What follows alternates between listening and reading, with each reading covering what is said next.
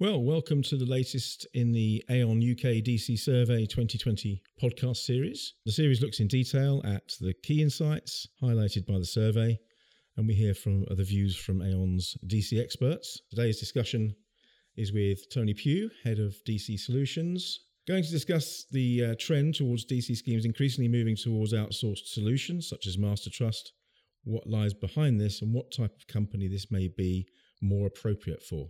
So, Tony, welcome. Thank you, John. Just start with a question, if I may. What do you think are the main delegation options open to existing trust based DC plans?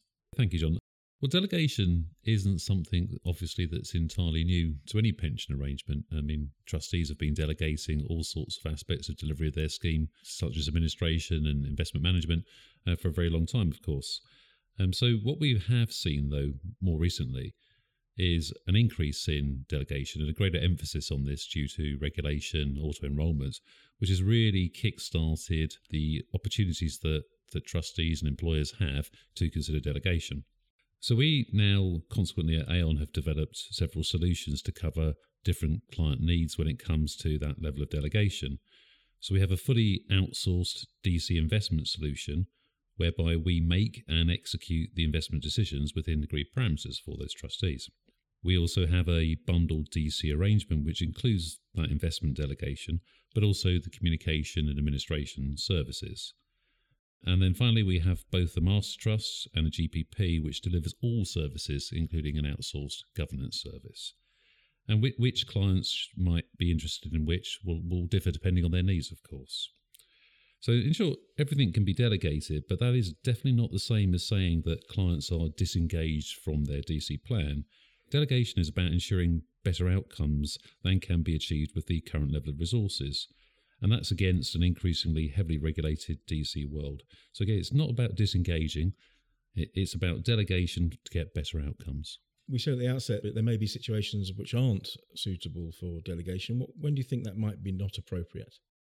Personally, I think that's completely dependent on the client, their beliefs, their circumstances, and their appetite for managing their own plan.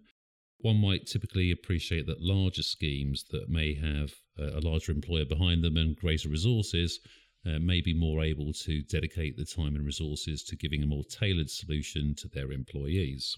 Often they'll be backed by paternal employers who maybe have an employee profile of long stayers or complex employee groups and want to support the trustees in giving those members a highly tailored experience. Being cognizant of the fact that giving a good DC plan has commercial benefits to the employer, um, but also, of course, having a good plan that's well used by their members will facilitate members being able to retire in the future, which will assist with the employer's workforce planning issues. So, again, it's not about disengaging, it's about making sure that the best is got for the appropriate employer based on their circumstances. Okay, and what do you think has triggered what we see as the continued high levels of interest in master trust solutions? Firstly, you know, master trusts have been around for a very, very long time, but it goes back to the auto enrolment legislation, which really increased the focus on master trust as a, a potential opportunity for employers to use master trust as their DC solution. And the levels of interest differ by, by different types of clients, but we know from our survey that 35% of employers with their own trust based scheme are looking to move to master trust in the next few years. It, almost more interestingly, 20% of employers with the GPP are also currently looking at moving to master trust, and the vast majority of those are doing so because they're seeking better outcomes for their members. Going back to own trust clients with their own DC scheme, 54% are looking to move due to cost, time, resource pressures of operating their own plan. And those, those cost savings can be very significant. And I've seen um, organisations that can save up into the hundreds of thousands of pounds in costs by outsourcing the management and delegating the management of their DC plan to a master trust. That doesn't mean that the employer has to take those savings. Those savings can be used to reinvest into member benefit services, education, etc. So it can be a, a good thing for everybody all around. Besides those that have cost, time, and resource constraints, we also know from our survey that 19% of employers are looking to move due to the new governance requirements that are associated with DC plans. What they're doing there in reality is recognizing the risk of running their own plan and a regulator that's very focused on DC. And whilst they want to do the best, they may not have the resources to, to cater for those governance requirements.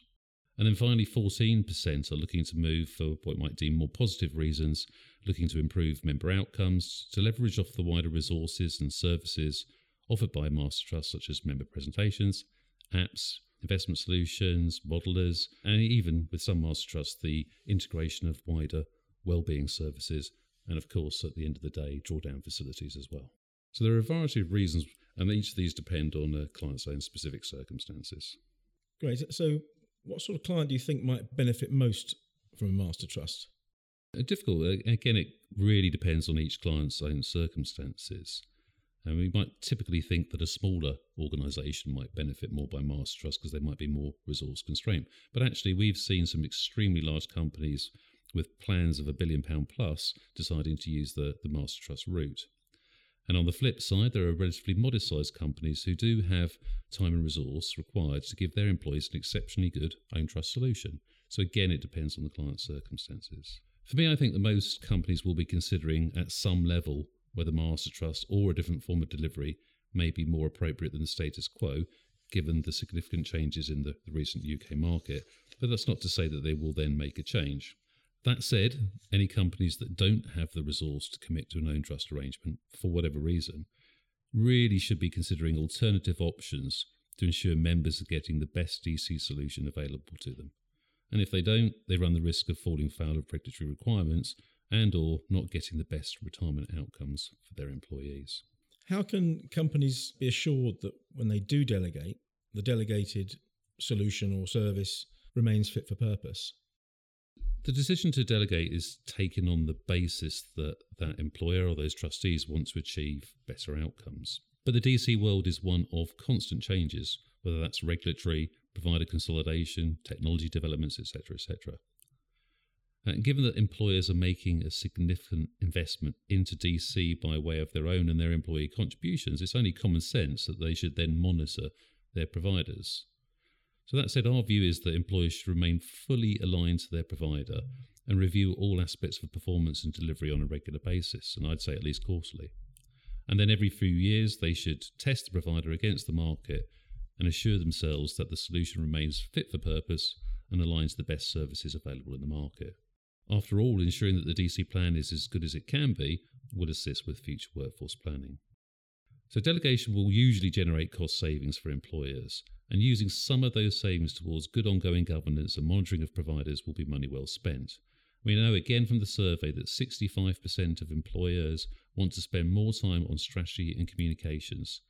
So, using some form of delegation can potentially deliver both the time and the resource for those employers and trustees to achieve that. Thank you, Tony. That's been really fascinating. And I think that what it tells us is actually that depending on the client's appetite for risk and continued governance of DC arrangements, there is an option that they can consider which allows them to delegate some or all of those responsibilities onto an external solution in that space. Yeah, absolutely. Great. That's all for this episode of the Aon DC Survey podcast. Just like to sign off by thanking Tony Pugh for your time on today's podcast. It's been uh, a pleasure talking to you. Very welcome, John. Thank you.